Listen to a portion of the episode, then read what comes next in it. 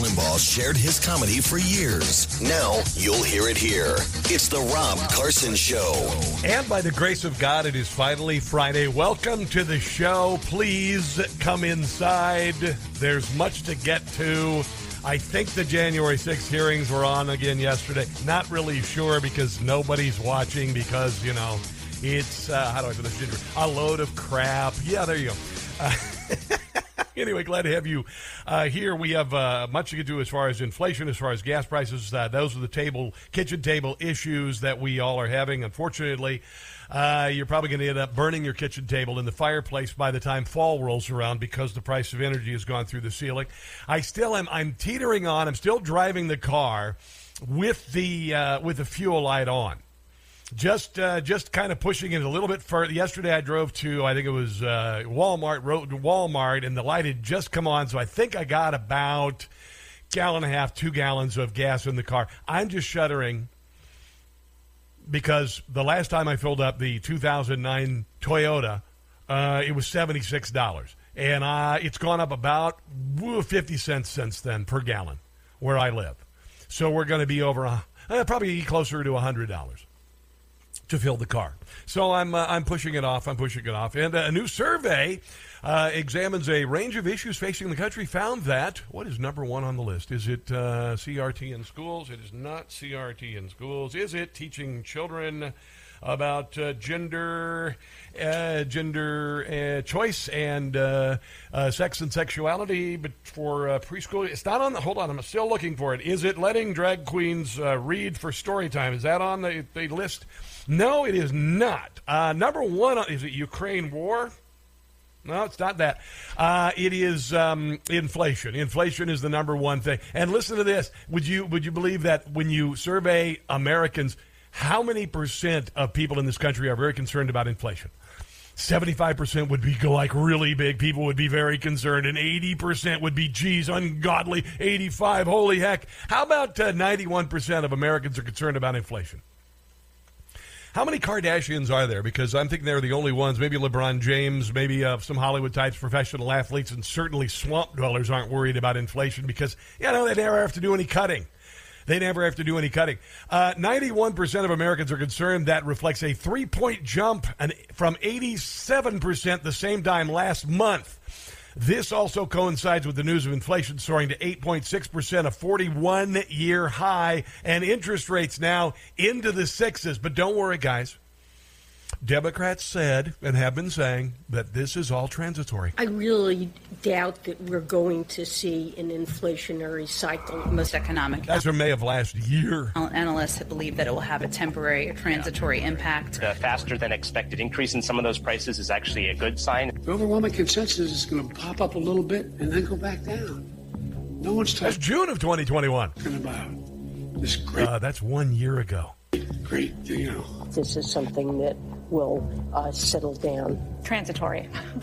July. Data shows that most of the price increases we've seen were expected and expected to be temporary. There's nobody suggesting there's unchecked inflation on the way. It's highly unlikely that it's going to be long-term inflation that's going to get out of hand. Now that's July of 2021. I don't know anybody who's worried about inflation. Over the last couple of months, we actually saw it trended downward. President Biden's chief of staff. This is August, by the way, and now this is October. McClain enthusiastically retweeted an economist who had said, in part, most of the economic problems we're facing, inflation, supply chains, etc., are high-class problems. What is the Granholm plan? November of last year. To increase oil production in America. Oh, my God. You little people without your $70,000 EVs. Ha, ha, ha. It's hilarious. Well, the number one thing that the president can do is help get COVID under control. That we know is the root cause of inflation. President Biden this afternoon saying he thinks we're at the peak of the crisis right now and that lower prices are on the way. The inflation has everything to do with... That's January of this year. Make no mistake, inflation is largely the fault of Putin. That would be half a year ago, and now this is March. I'm going to do everything I can to minimize Putin's price hike here at home. If you want to get rid of inflation, the only way to do it... I think it's beyond a price hike. It's more like a price wedgie at this point. ...is to undo a lot of the Trump tax cuts. I think ever since you've come into office, things are really looking up. You know, gas is up, rent is up, food is up, everything. There you go. And, you know, the positive thing, there are some positives out of this. Joe Biden's actually looking Jimmy Carter. Jimmy Carter's actually saying thank you, by the way, for sucking so badly. It's awesome. Thank you for being so bad. Not the worst president anymore. Worst president that we ever had. Oh, yeah. Thanks to Joe. Jimmy Carter is off the hook. I really appreciate it, Joe. Thank you very much. I never thought we'd see a president even worse than me. Oh, my God.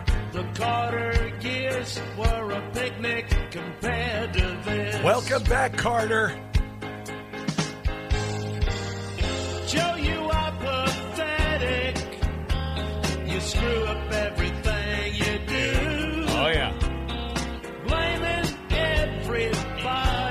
Yourself. Yeah, I look good next to you. Thank you for being so.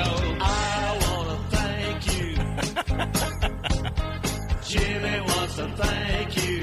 Thank you. Amy wants to thank you for being so bad.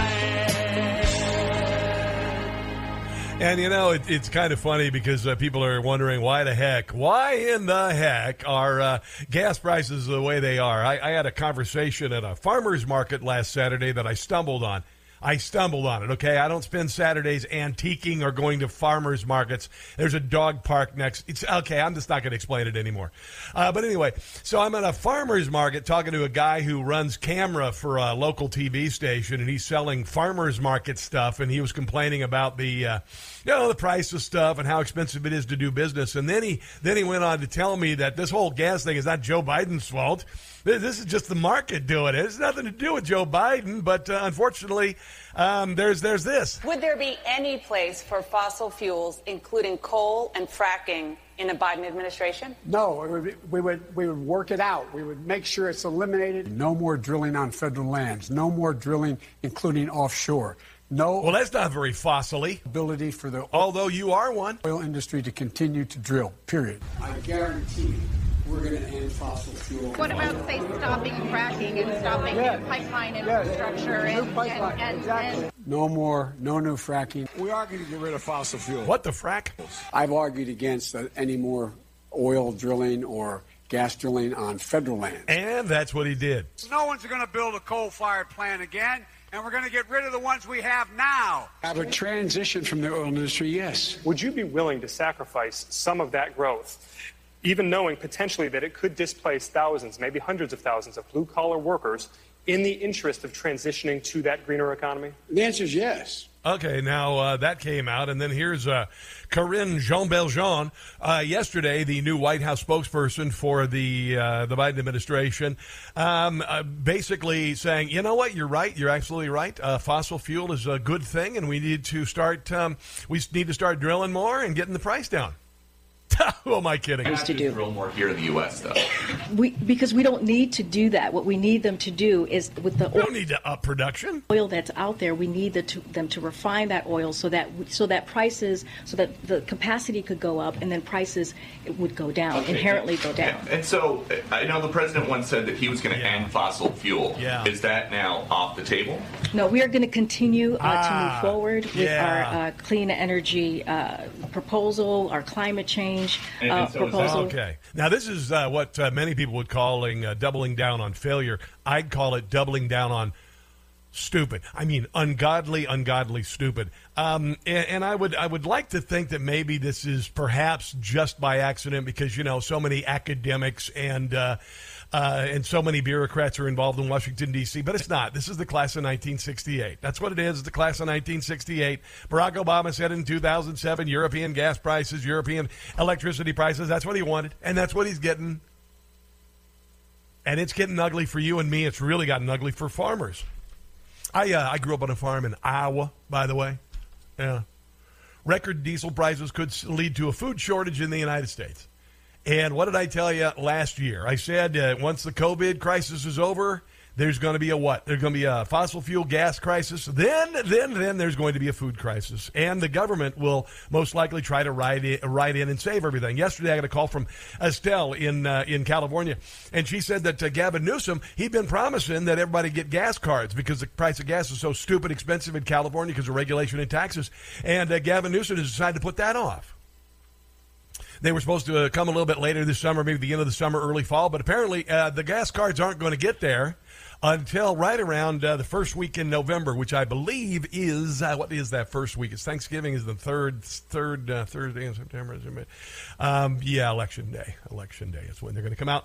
And it was supposed to be a $400 gift card. Now I think it got it down to $200. Now it may be even below that. Anyway, this is according to John Boyd, the president of the National Black Farmers Association. He said in an interview, he said that for so long we've enjoyed lots of food in this country, so we've never faced a food shortage, and I think that's coming in the coming months. Average diesel prices in the U.S. reached $5.75 a gallon, representing a $2.40% increase compared to the same period last year. Now, for those of you who didn't grow up on a farm, the farmers have these big things called tractors, and they do things like they plow up the ground, and then they harrow the ground, and then they plant the seeds, and then the seeds grow, and then they bring out another tractor, and they harvest the seeds, which, by the way, the seeds grow into corn and soybeans and other products that if you don't eat, animals eat, and then we eat animals. It's called a food chain thingy. Oh, yeah, and there are no electric tractors or farm equipment or dump trucks or the big tractor trailers to drive to the grain elevators to deposit the grain. There are no electric ones out there. They don't exist. There's just not the capacity to ever do that. But anyway, you know, other than that, Pennsylvania House Republican Policy Committee member Kyle Kutzmer, Pennsylvania Farm Bureau, offered a bleak outlook. He said that farmers in America are teetering on the edge. If the farmers cannot get crops out of the ground, then there's not food on the shelves. That's going to even impact you guys in Washington, D.C. Shopping at Whole Foods. You won't be able to get your tabbouleh. I know, it's crazy. The Farm Bureau explained that in Pennsylvania, diesel prices are $6.19 a gallon, up 75% compared to last year. But other than that, nothing to worry about. Just move along. I've got more on this, obviously, more on this inflation, more of the nonsense, and fossil fuel companies fighting back and saying, you know, honestly, you cannot just smack us down, try to put us out of business, expect us to produce before Election Day, and then abandon us after Election Day, kind of like you do all of your constituents. We're not going to play that game. The number here is 800-922-6680 if you want to chime in today. This, my friends, is a Friday edition of The Rob Carson Show.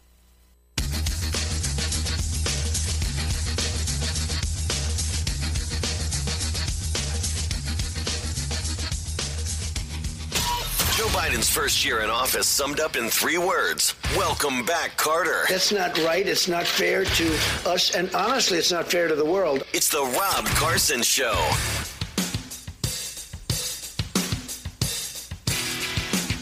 It is a Friday on the Rob Carson Show. And coming up, I want to mention something real quick. Jim Gossett is a guy who I work with on this show. You've heard his satire before. It's a really big deal.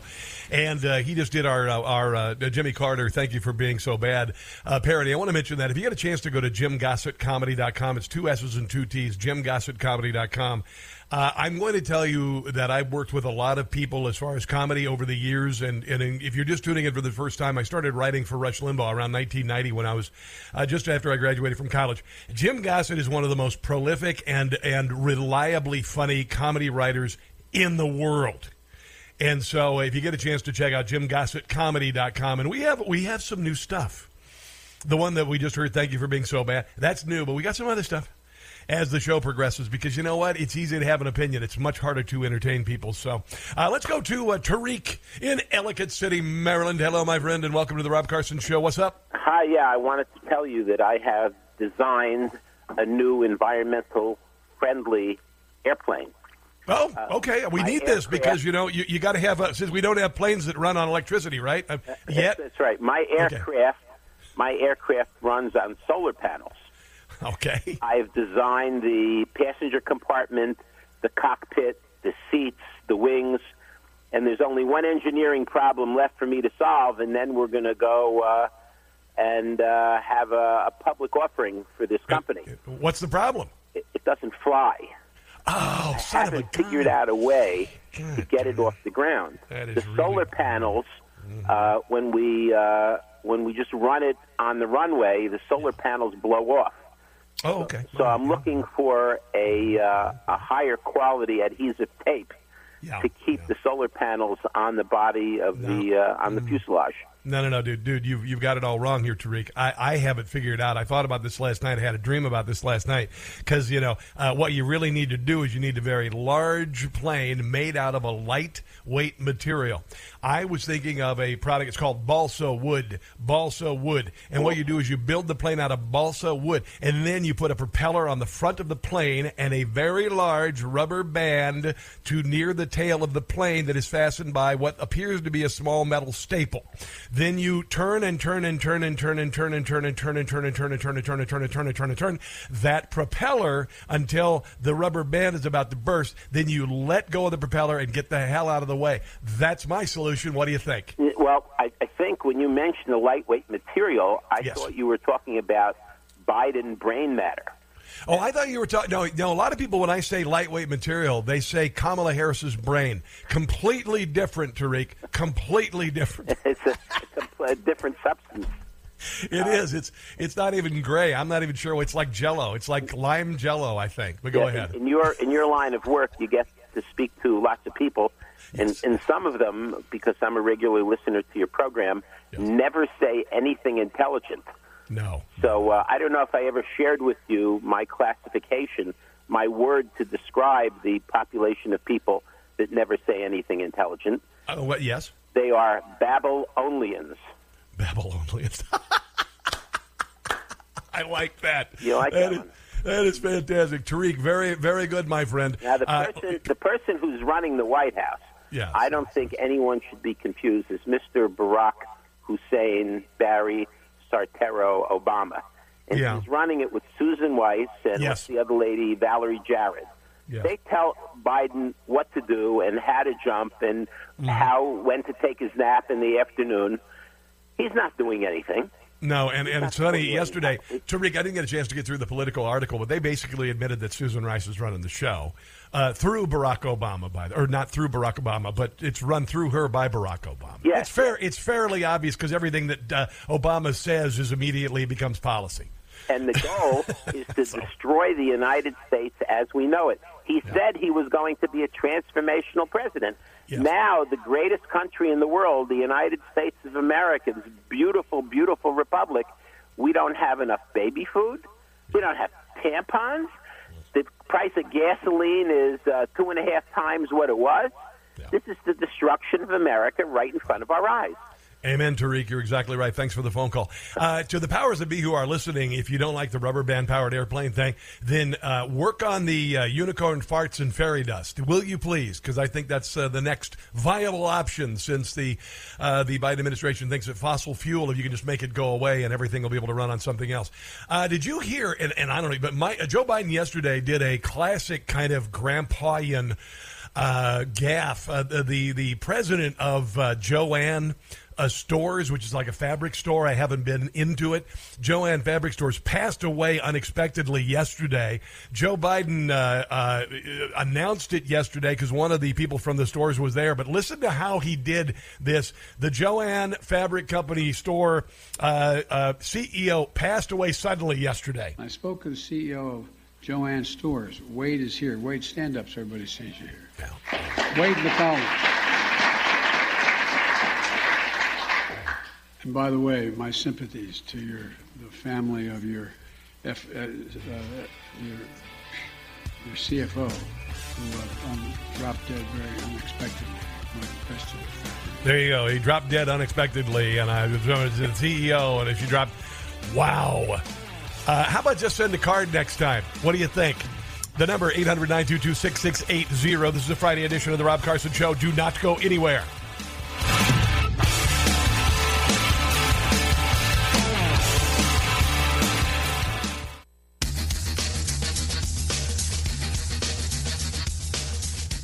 Hey guys, it's Rob Carson for new Raycon earbuds. You know what really stinks? getting in the zone at the gym, putting in your last rep and your earbuds fall out of your ears. That's why Raycon's new fitness earbuds provide a maximum secure fit, so you'll never experience that again. Fitness earbuds help you take the workout to the next level. That's why they're featured in Esquire magazine's Gadgets of 2021. They were voted best earbud of the year. These earbuds deliver maximum comfort, stability, and the most secure fit on the market. The unique earbud build, interchangeable gel tips, and Raycon's new ear stabilizer attachments create 3 layers of earbud personalization for the perfect in-ear fit. They offer unbeatable battery life, 9 hours of playtime, 52 hours of total battery life, nearly double the battery life of other brands on the market. And you get the top-of-the-line earbud functionality and high-quality sound at half the price of premium audio brands. Right now, you can get Raycon's fitness earbuds for $20 off at buyraycon.com/Newsmax. And to make this deal even sweeter, my viewers and listeners get an extra 15% off with my code Newsmax. This is a limited time offer, so get it now before it's gone. That's raycon.com/Newsmax. Have a good workout.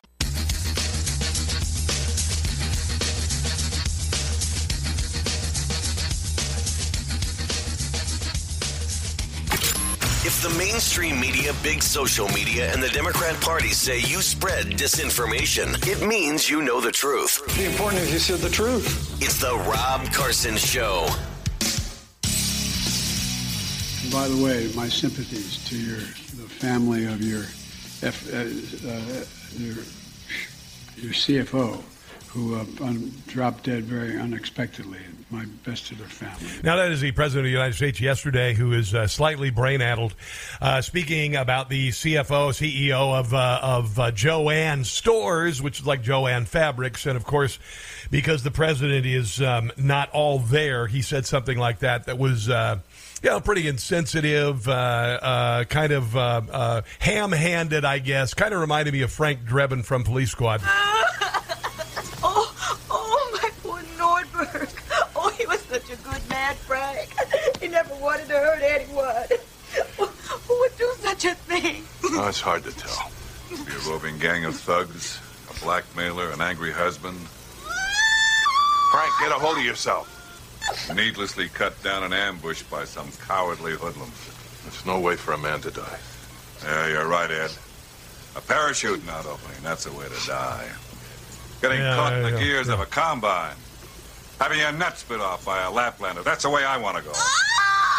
Yeah, kind of that same kind of brain-addled kind of approach to life and whatnot. But that's what happened yesterday at the White House. While you and I worry about filling the car with gas, while you and I go, oh, my goodness, well, I guess we're not going to have steak anymore.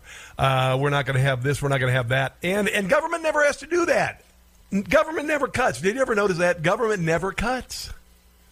Government keeps on spending. And when was the last time that you said, honestly, the federal government, in a time of crisis, when did the federal government ever say, or any time, we really need to cut the budget? We need to cut the budget this year. How many times have you cut your budget the last 20 years? I remember when I lived in Washington, D.C., and Barack Obama was the president, and gas was back about $3.54 a gallon. Remember that? That happened the last time Barack Obama was the president of the United States. And by the way, he shut down the Keystone XL pipeline, too. And we had a discussion with my family, how are we gonna get by? What are we gonna have to cut? We had to cut groceries. We had to cut this. We had to cut that. We had to keep the thermostat a little bit high, which is exactly what Barack Obama wanted and what the left wants. You live with too much. You should be happy with a pound of rice and 4 pounds of beans every week, just like they get in Cuba, just like you get in Cuba. And then on top of everything, on call of all the indignities that you and I have suffered, starting with the open border, moving on to the withdrawal from Afghanistan, which 70% of us feel ashamed of. The last time I saw it polled, and probably even higher, of course, with military members. But all of the indignities that we suffer every day, and now this is an indignity. The high price of gas is an indignity. It is being suffered upon you, and the solution is right there. Donald Trump had the solution. I mean, there's no arguing this anymore. Making us energy independent lowers the price of fuel, which lowers the price of everything. And Joe Biden has been bullying the oil companies since he became the president. He said that Exxon and Chevron said that Biden could be doing more to address high prices, but Biden went ahead and sent a letter to Marathon Petroleum, which, you know, I saw a lot of those in the South.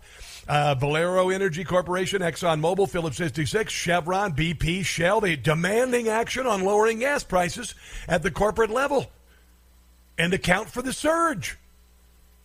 This, despite the fact that Joe Biden has done his level best and he has promised he is going to hobble the fossil fuel industry. But what he wants now is for the fossil fuel industry. He's going to stop the abuse for a month or two to get the prices down just in time for the election. And Karine Jean-Pierre said that it's patriotic to do that. The president's considering to compel them or consequence if that does not happen. I don't have anything right now to preview as to what would come next, but what I will say is that we are calling on them to do the right thing, to be patriots here, and not to use the war as an excuse or as a reason to not put out a production, not do the capacity that is needed out there. Yeah, you know, that's a gigantic lie. It is bullying. It is bullying. It is abuse. These are the tactics of an abuser. I'm going to abuse you, then I'm going to step away and say, you know what? Here's the deal. Things are going to get better, and blah blah blah blah blah. And then after you're back in the good graces and you're thinking everything's cool, the election is held. Then the abuse starts again. And the reason why I use that analogy because I witnessed this when I was growing up. Exxon and Chevron has hit back. They said, we understand the significant concerns around higher fuel prices currently faced by consumers around the country, around the world. We share these concerns, expect the administration's approach to energy policy will start to better reflect the importance of addressing them. You know, the long-term solution could include streamlining regulatory approval and support for infrastructure such as pipelines like the Keystone XL pipeline that the Biden administration decided didn't need to be around anymore. This is Kathleen Sgamma. And she happens to be the president of the Western Energy Alliance. And she was being questioned about the Biden administration and what they are doing to the fossil fuel industry in this country. And this is what she had to say about production. No, that's not true. Refiners and producers do not have control over the price of oil on the world market. I believe that is a worldwide commodity. And right now, refining capacity is down about 1 million barrels. Because of several reasons, contracted during COVID, but also because of pressure on climate change pressure to get away from fossil fuels. Many refiners shifted capacity from oil to renewables. And so we have lost capacity in this country. Yeah, we've lost capacity. Joe Biden loses brain capacity every single day. Here is Kathleen Sgamma talking about Joe Biden creating the problem and then blaming them for it. You know, we can keep hearing that he's working like the devil to bring down energy prices, and that is anything but the truth. This administration. Oh, I think he's working like the devil. Oh, yeah. Administration continues to put in place roadblocks to American energy production. They will not back down. Fossil fuel is oil is evil. The world is warming. Oh, no, sorry. It's just climate change. Yeah, by the way, go ahead and produce some more oil, will you, please? Yeah, thanks. On climate change and other regulation that is meant to suppress American oil and natural gas development. Do I need to play the montage again from early in the show with Joe Biden saying that he was going to end fossil fuel? I don't think so. So when the president is now desperate because he's concerned that the public is getting it, they're not. And his administration is pegging out the suckometer. They're blaming him for all of the things he's done since shutting down Keystone to stopping leasing and all kinds of things that he's done to make it more difficult to produce American energy. And then now he's feeling the heat from voters and trying to blame it on us. Yes, and he's trying to end the abuse briefly. And it'll start again after November. Let's go to Brian in Ellicott City. Hello there, Brian, and welcome to the Rob Carson Show. What's going on? Hey, Rob, it's good to talk to you. Last time I chatted with you was when you were in Baltimore. Oh, lovely. Little tour, so good to chat with you. Thanks for taking my call. Absolutely. Hey, I just wanted, all that you've said in the first 45 minutes of your show, hot off the presses is a YouGov or a Yahoo News /YouGov poll. Okay. I don't want to share some numbers that are about, first of all, it's not Breitbart or Gateway Pundit or anything on the right. This is Yahoo, right? Okay. So if an election was held today, presidential election held today, more registered voters said they'd vote for Donald Trump 44% over Biden by 42%. So that's one of the leading things. Gotcha. Here's the thing that's amazing in this. Almost two-thirds of independents, 64%, have an unfavorable opinion of Biden. Yeah. And, I mean, that's just that's independents, right? We all know they kind of, whichever way they go is kind of how elections go. Well, they say if you don't have the independents, you won't win the election, and he is getting his rear end handed to him by the independents. Yeah, he is. And the Democrats are going to be toast in November. Yeah. Unless something crazy like 2020 happens, and if that happens, and we all see it on display again, I'm really concerned about the direction the country goes. But if we keep an eye on things, and we have people like Barbara, who you chat with, who I've also met, people like her all around the country, at the grassroots level, keeping an eye on things, then this could be 100 seats, and really putting the Democrat Party as a national party. Yeah. Back decades before. I think so too. Brian, I appreciate your comments, and I think you're 100% right. I know you are, except for I would venture to say that even that poll, because they probably oversampled Democrats, I would venture to say that Donald Trump probably has at least a 10-point advantage over Joe Biden. Don't fool yourself. It's always not. So even a 2-point lead at this point means a 10-point lead minimum for Donald Trump right now, and I would venture to say even more than that, considering that the president's approval rating is in the 30s, and that's being generous. Greatly appreciate your phone call today.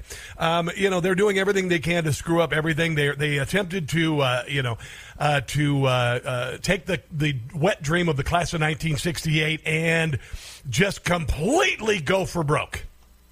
They really did. We got away with some of that stuff during the Obama administration. This time we're going to do it. And the American people are saying not only no, but bleep no. And so what they're going to do is they're going to throw it all at the American people. They're going to throw it all at everything to destroy the country as much as possible for November. Joe Biden yesterday was attempting to pin the blame on oil companies and maybe get the oil companies to capitulate and say, hey, no problem, we'll stop the abuse. We go ahead and up production. That's not going to work. It's not going. No one believes it. And as far as the historic loss that the Democrats will feel in November, the Democrat Party will have two choices. One of them will be to be introspective and realize the folly of their bedding down with socialists and communists and Antifa and Black Lives Matter, or to fade into the rearview mirror of history.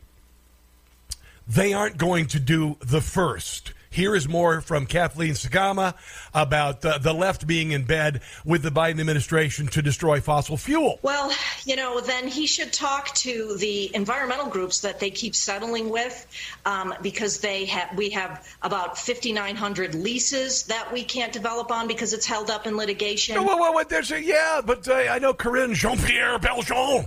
She said that, you got plenty of leases. All you got to do is just start drilling on them. You just got to start. Oh, okay, we can, I guess. Now we've got 3,000 permits that the environmental groups are sued on because they don't want those permits to move forward and drilling to take place. Yeah. So, he says all these things, but all of the actions are actually meant to stop production, particularly on federal lands and waters. Well, no kidding. And finally, will prices drop? I certainly cannot predict prices. There are too many factors that go into the price of oil globally. And then we have refining capacity that's constrained. And that's why prices are high, particularly for diesel. Because there is a shortage, because our refining capacity. This is the bed that Joe Biden has made for the American people that he wants you to lie in. Is down. So there are the supply chain issues that are affecting producers and refiners. We do not set the price of oil globally. We're trying to increase production and bring it down. And the American. Which would affect the global price of oil. Producer has increased production. But there are roadblocks And in the past, under the Trump administration, we were able to produce, and we had a political environment where we could. Whoa, really? This time, there are too many obstacles, and then you layer in top all of the supply chain issues that we're all facing, and it's causing a pinch for consumers. And yeah, and our transportation secretary is doing D-word for Richard about the supply chain. I'll explain that in just a second. The number is 800-922-6680. Let's take a break and be right back. It's the Rob Carson Show.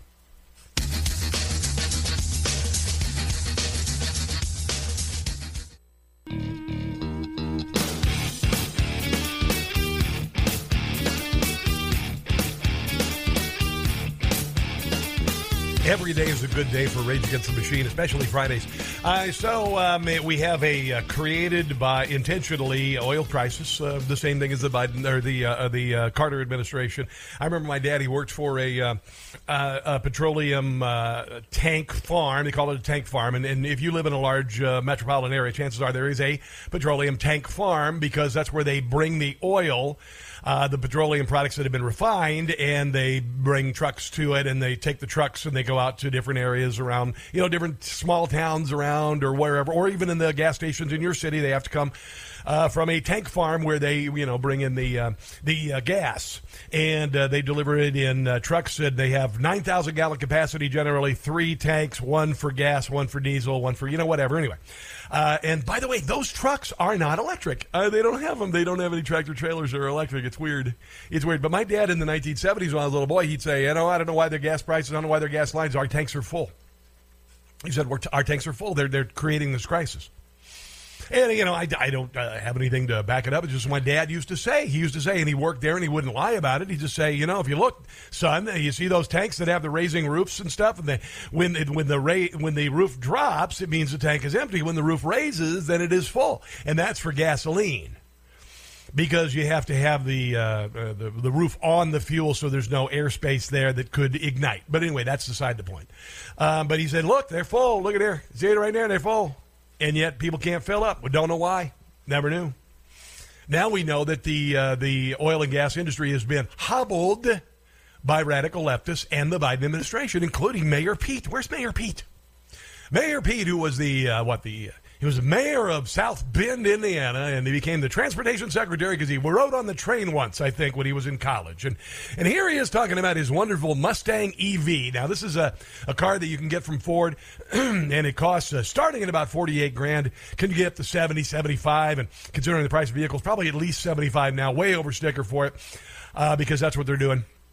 And 49,000 of those 100,000 EVs are being recalled because they suddenly stop running. But here is Mayor Pete, a little juxtaposition about the Mustang EV that you couldn't get even if you wanted it. And once you get it, there's a good chance it might not run. Secretary Pete, I am with one of our great DOT electric vehicles and excited to go pick up a friend who's going to share some news on the future of electric vehicles in this country. A consumer alert tonight now for Ford Mustang owners. The automaker is recalling the Mustang Mach-E.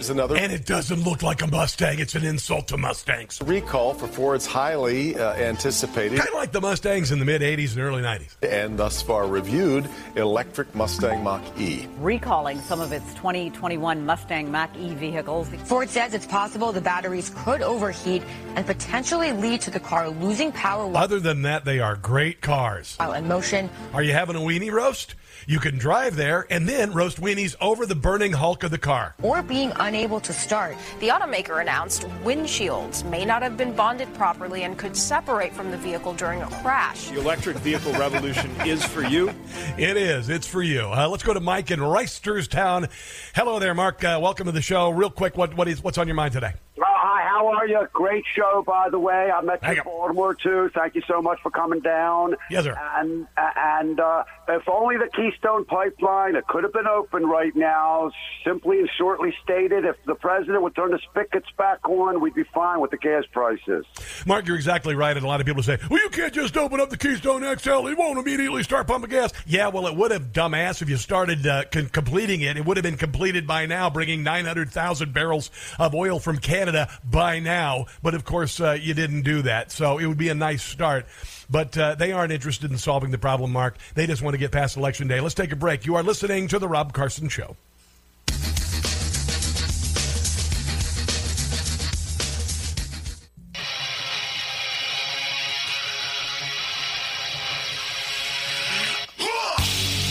All right, so I got some great stuff next hour you're really going to enjoy, including Elon Musk giving folks a little what for at his company. A bunch of busybody candy aisle kids decided that they would write a nasty memo because they are embarrassed by his tweets. And so what he did is he held a meeting and he said, you know, you are exactly right. I should not have sounded off. I know I am the CEO of the company. And, you know, I realize that I've been insensitive. And so, no, actually, he didn't do that. He fired everybody. He fired everybody. Yeah. And oddly enough, the Catholic boys' school, the bishop actually heard that they were flying BLM flags and pride flags with the American flag at the school. And so the bishop said, we're no longer affiliated with you. You're not a part of the church anymore. There's a little bit of that going on around the country. Netflix employees complaining about Dave Chappelle. Well, find another job. Go somewhere else. It's finally backfiring on the snowflakes. I have the details on that. Plus, Kamala Harris is the new disinformation czar. Oh, we're going to make fun of that. It's the Rob Carson Show. Don't go anywhere.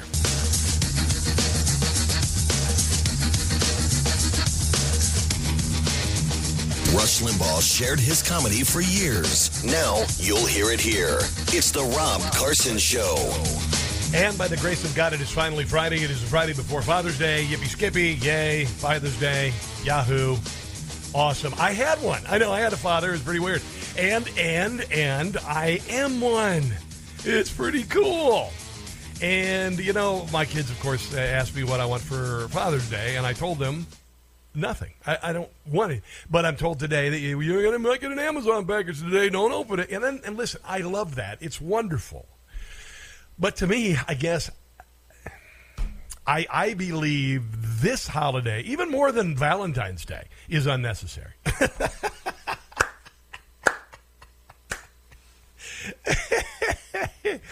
I always say, you know, they ought to come up with, Hallmark ought to come up with a new line of cards for Mother's Day. And it should just say on the outside, the card, it's got a beautiful card, it's got some flowers on the outside, and it says, give her what she wants this year for Mother's Day. Oh, and I might add, what she wants every year for Mother's Day. And you open up the card, and inside it says, leave her the hell alone. Because that's what women want on Mother's Day. They want to be left alone. You can do the breakfast in bed and hold you. No. Let me sleep late and leave me the hell alone. That's what I want. And you could do some work around the house. That's appreciated. But number one, leave me the hell alone. That's generally what I think what women kind of want for Mother's Day. For Father's Day, I want to be knee-deep in fatherhood. I want to do, because I love being a dad. I want to, let's, you know, I don't know, let's do something together. Let's go to the lake or something. But I don't need a gift. Because I think, in lack of a better cliche, I think fatherhood's a gift. Okay, that was cheesy. But you know what I mean. And Father's Day. Thanks for the card. I like it. I volunteered for it. We planned it. So if we hadn't, I mean, we would have just gone to, you know, some clinic and had you taken care of. But we planned this one. So, you know, you were a human being this time. But any other time, you know, if you were a Democrat, you know. So on top of that, we got to, have you tried to buy a home lately? We just did our mortgage again. We got a house about 3-4 years ago, and we refied, and we got it down below 3, I think, which was high at the time. And now it looks like, they're going to, the mortgage rates are going through the ceiling. Mortgage rates at 5.78%, largest weekly increase since 1987, and well above the 3.11 recorded at the start of this year. So if you are planning on refining the mortgage, unless, you know, you had a mortgage rate of like 12%, you probably don't want to refi right now. I'm just saying maybe you have a rate that's higher than 5.78%. I don't know. Here is Biden economic spokesman Brian Deese talking about the economy, and he says everything is great. He says that there's been 545,000 new manufacturing jobs created every single month since Biden has been in office, and that is not true. Touch. I didn't mean to say I play crap touch, but you know what I'm saying. Biden's administration does have the crap touch. So that said, let's find it. Here's Brian Deese of the Biden, you know what I'm saying. Well, let me just finish the point that I was making, which is that manufacturing is coming back at a record rate, but now we need to build on that progress. I know in China they are manufacturing the hell out of solar panels for us because they just lifted the tariff. One of the reasons why prices have stayed high, for example, is because we have such brittle supply chains for semiconductors. Oddly enough, there are other countries in the world like Japan who have the same supply chain crisis, and they have a 1% inflation rate. And they're an island. They don't even make their. They don't even drill for their own oil. We rely on because every time they do, Godzilla comes out and goes to Tokyo and tries to kill everybody. Foreign-made semiconductors far too much. We've had a proposal in front of Congress for almost a year now to solve that problem. Sure. Democrats and Republicans are committed to doing it. We need to get that bill to the president's desk immediately. The faster we're able to do things like that, the more progress we're going to. How about do nothing? That would work much better. Make on bringing prices. Why not just down. Lower corporate taxes to encourage companies to come to America and to open here? Oh, there is that, but that's honestly that's falderall. Would you consider lowering corporate taxes to stimulate growth in America? Well, I'm glad you raised that issue as well, because it goes to the issue of the federal deficit. One of the things that... Whatever. April marked the 12th consecutive month of job growth above 400,000. However, in the 9 months before Joe Biden took office, from May 2020 to June 2021, job growth averaged 1.5 million per month. The U.S. did not see the largest 15-month job gain in 15 years for manufacturing, even though U.S. manufacturing jobs increased by $545,000 over the past 15 months. Manufacturing jobs actually grew by 927,000 jobs in the 15 months before and including July of 2021. So that's nonsense. It's just nonsense. Here is Council of Economics Chairman Kevin Hassett. It sounds really, really like hoity-toity and stuff, but he's talking about interest rates and why they're going through the ceiling. Well, the one thing I can say is that this is something that there are a lot of people on Capitol Hill, a lot of Republicans, who are thinking hard about this very issue. I've been speaking to a lot of people even this week. If you're going to think hard, think hard. Larry, I guess you noticed my interview was up in the Cannon House office building if you watched it. And so people are working on it, and the fact is that it doesn't. Biden might think it's bizarre, but actually textbook models are pretty good at telling us what to do, and it's that we have to make the Trump tax cuts permanent so that supply. So these are the solutions to the problem right now. Doesn't contract, and we have to tighten down on government spending so that demand doesn't skyrocket. And if we do that, then we can legitimately get ahead of the curve on inflation. And if we don't do that, Larry, then the Fed has to do all the work. And if the Fed has to do all the work, honestly, federal spending doesn't cause inflation, unless you hear from Obama economic advisor Steve Ratner, who says, it did. There are several culprits. There's Biden and what he's done, and it's not irrelevant, but it's not. And what is that? Well, that is all the spending, basically. Dear God, Joe Scarborough had to ask that question. Yeah, the American Rescue Plan, the relief bill. $1,400. Well, what causes it? Because I don't do any prep for my show. I just wake up next to Mika, and we kind of have our espresso, and then I go in. I don't understand this inflation stuff, even though it's been tried and tried again, and Jimmy Carter did the same thing, and every time that the Democrats do it, they double down on stupid. But I had never even thought about that, because I'm Joe Scarborough. The $2 trillion that you and I have talked about a lot, that's on the sidelines. Half of that's government money that we gave people to spend, and now they're trying to spend it, so you get inflation. And as we talked about the other day, left to its own devices, the administration would have proposed another $4 trillion of programs with taxes, but nonetheless, they still would have had. But that's one issue. You mean they would have totally screwed us then? Yeah. Honestly, if you studied econ, maybe you have a degree in econ, maybe you have a doctorate in econ, I don't even need that, and I understand what the problem is, because it's been tried and tried and tried and tried and beaten to death, and it always fails, and it always fails, and it always fails. Let's go to Greg. He's in California. Must be a really big guy. Greg, welcome to the Rob Carson Show. What's going on? Hey, Rob. Thanks for taking my call. Yep. Well, I heard the big oil's answer to Biden's letter the other day, and it sounded pretty shady. Here's what I heard. Yes. Yeah, we lost $20 billion in business we would have otherwise made. Now we're getting it back, and we're going to take it just through gouging the public is what I hear. Yeah. And it makes me think that Biden, in spite of all of his anti-big oil rhetoric, is just like a lot of other politicians owned by big oil. And his son was involved with big oil back in Ukraine. I mean, Then we got the Bushes and the Cheneys, equally anti-Trump. They're all connected to big oil somehow, and now gasoline has doubled in America. Well, I see you're trying to create some sort of thread between big oil and being in bed with Joe Biden.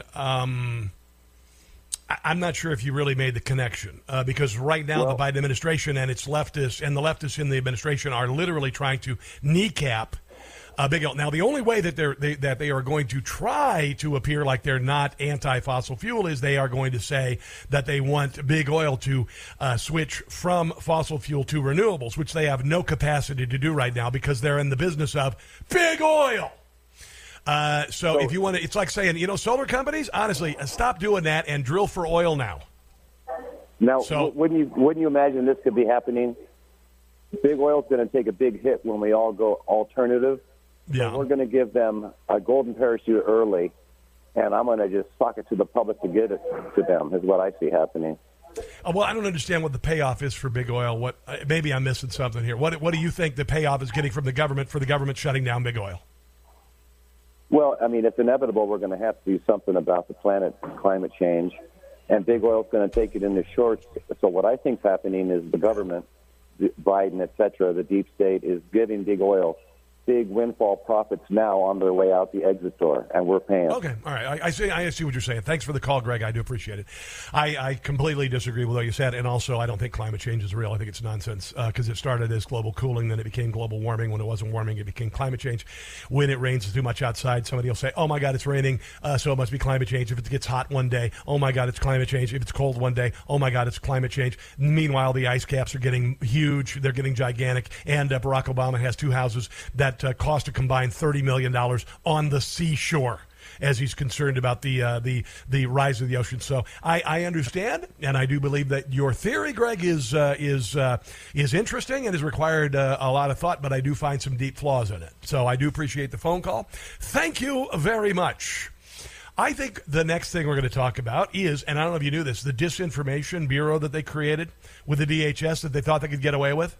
That everybody said, are you kidding me? This is Stalinistic because Stalin actually created the same thing in 1923, except we call it disinformatia.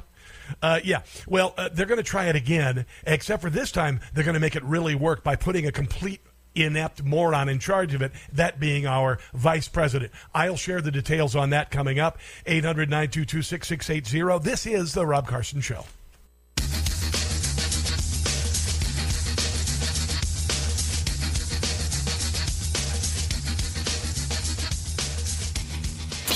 It's an election year, and a whole lot of Democrats have electile dysfunction. That is simply not true. It's the Rob Carson Show. If you get a chance to download and subscribe to the Rob Carson Show podcast, it is available on all of your favorite podcast outlets, including Spotify, iHeartMedia, Apple Podcasts as well. If you leave a 5-star review, that would be huge because I've run out of relatives. Anyway, it's called The Rob Carson Show.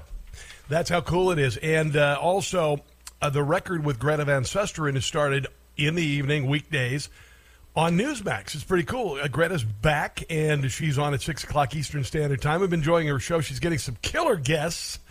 And if you would like more information on Greta's new show, just text the word Greta to 39747. 39747. Let's talk about our awesome vice president. She's now a disinformation czar, I guess. She's border czar but won't go to the border. This is Jim Gossett. From Mexico she stays so very far. Has never been. She doesn't seem to care about law and order. Kamala. Responsibility, she's always shirking. What rhymes with shirking? Maybe she's relaxing in some spa. It's seldom that you'll ever see her working. Kamala! Kamala! Kamala! I know that it's a mystery. That Kamala! Sing along! Kamala! could somehow become the VP. La, la, la, la, la. You know she wants to move into the White House. Yes, she does. She can't wait to become the left's new star. Disaster it would be, what a tragedy, if somehow she became the president, Miss Kamala. There you go. Jim Gossett, two S's and two T's, JimGossettComedy.com. White House announced on Thursday Kamala Harris is going to lead the effort to oppose disinformation and online abuse. And then now they can say that words are weapons. They've been saying that on campus forever. They started originally on campus calling people racist and disagreed with it, and then they called people white supremacists, and then they called people whatever. And then they said that words are weapons, and that's what happened on campus. Right now we're seeing an attempt to push that off on the American people outside of the campus. It's not working so well. And I'll explain why it's not here in just a few minutes. Anyway, that statement that President Joe Biden would sign a presidential memorandum establishing the White House Task Force to address online harassment and abuse. That spells WHTF. Take the H out of that. WTF to AOHA. WTF AOHA. So anyway, the task force will produce recommendations for the federal government, state governments, technology platforms, schools, and other public or private entities to prevent and address technology-facilitated gender-based violence. There's really not, unless it's complete D-words online, D-words for Richard. Honestly, there's always been bullying online. This is just an attempt to silence speech that you decide is. That's what disinformation is all about. It is basically saying that the government is the source of all information, and if you disagree with it, that is disinformation. That's what this is all about. That was created by Stalin in 1923. Look it up. Back to the quote, including a focus on the nexus between online misogyny and radicalization to violence. What the hell is this? I hate to say this, but half the people online are women. And generally, if they experience online misogyny, they can address it. And online bullying happens all the time, which is regretful. But this is all just a nonsense excuse to go after her speech. That's what it's all about. That's what it's all about. Left wing. Disinformation task force. Now, I'm trying to think that if you look at the things that she's been put in charge of, right? She's been put in charge of the border. Last month, there were 239,000 illegals came across, highest on record.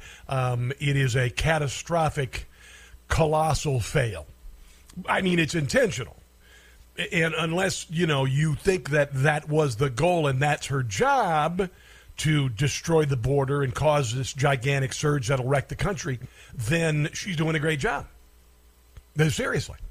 If her goal was to ensure the border is closed, ensure that the United States, the sovereignty of the United States is protected, the people of the United States are protected, then she has done a colossal fail, which doesn't come as a big surprise because this is your vice president. That's why we're here today, because we have the ability to see what can be, unburdened by what has been, and then to make the possible actually happen. I'm actually going to put that into a piece of barnwood, and I'm going to have it singed into it, and I'm going to have that put on the front door right under the Carsons. I have to believe in what can be unburdened by what has been. Genius. And we must always see who we can be, unburdened by who we have been. This is going to be carved in granite one day, all these quotes. An ability to see what can be, yep. Unburdened by what has been. What can be, yep.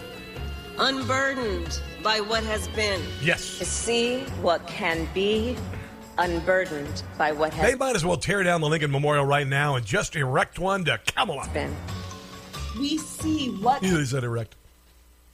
can be unburdened by what has been. Bring people to see what can be unburdened by what has been. Who see what can be unburdened by what has been. It is the ability to see what can be unburdened by what has been. Yes. There you go. That's kind of what I heard. Oh, and while they're going after people for free speech online and making up stuff because the whole disinformation bureau with Nina Jankowicz did a faceplant, Jane's Revenge, the group responsible for firebombing dozens of pro-life pregnancy centers throughout the country in the last month, has now threatened acts of domestic terrorism. I don't know if A.G. Garland is on this. Anyway, in an open letter issued to pro-life centers around the country, Jane's Revenge took ownership for acts of violence and vandalism at pregnancy centers throughout the country and promised to escalate their tactics if pro-lifers continue operations as usual. Your 30 days expired yesterday. We offered an honorable way out. You could have walked away. Now the leash is off, and we will make it as hard as possible for your campaign of oppression to continue. We are versatile. We are mercurial. And we answer to no one but ourselves. Yeah, where's the FBI on this? Where's Kamala on this? More on this coming up. You are listening to a Friday edition of The Rob Carson Show.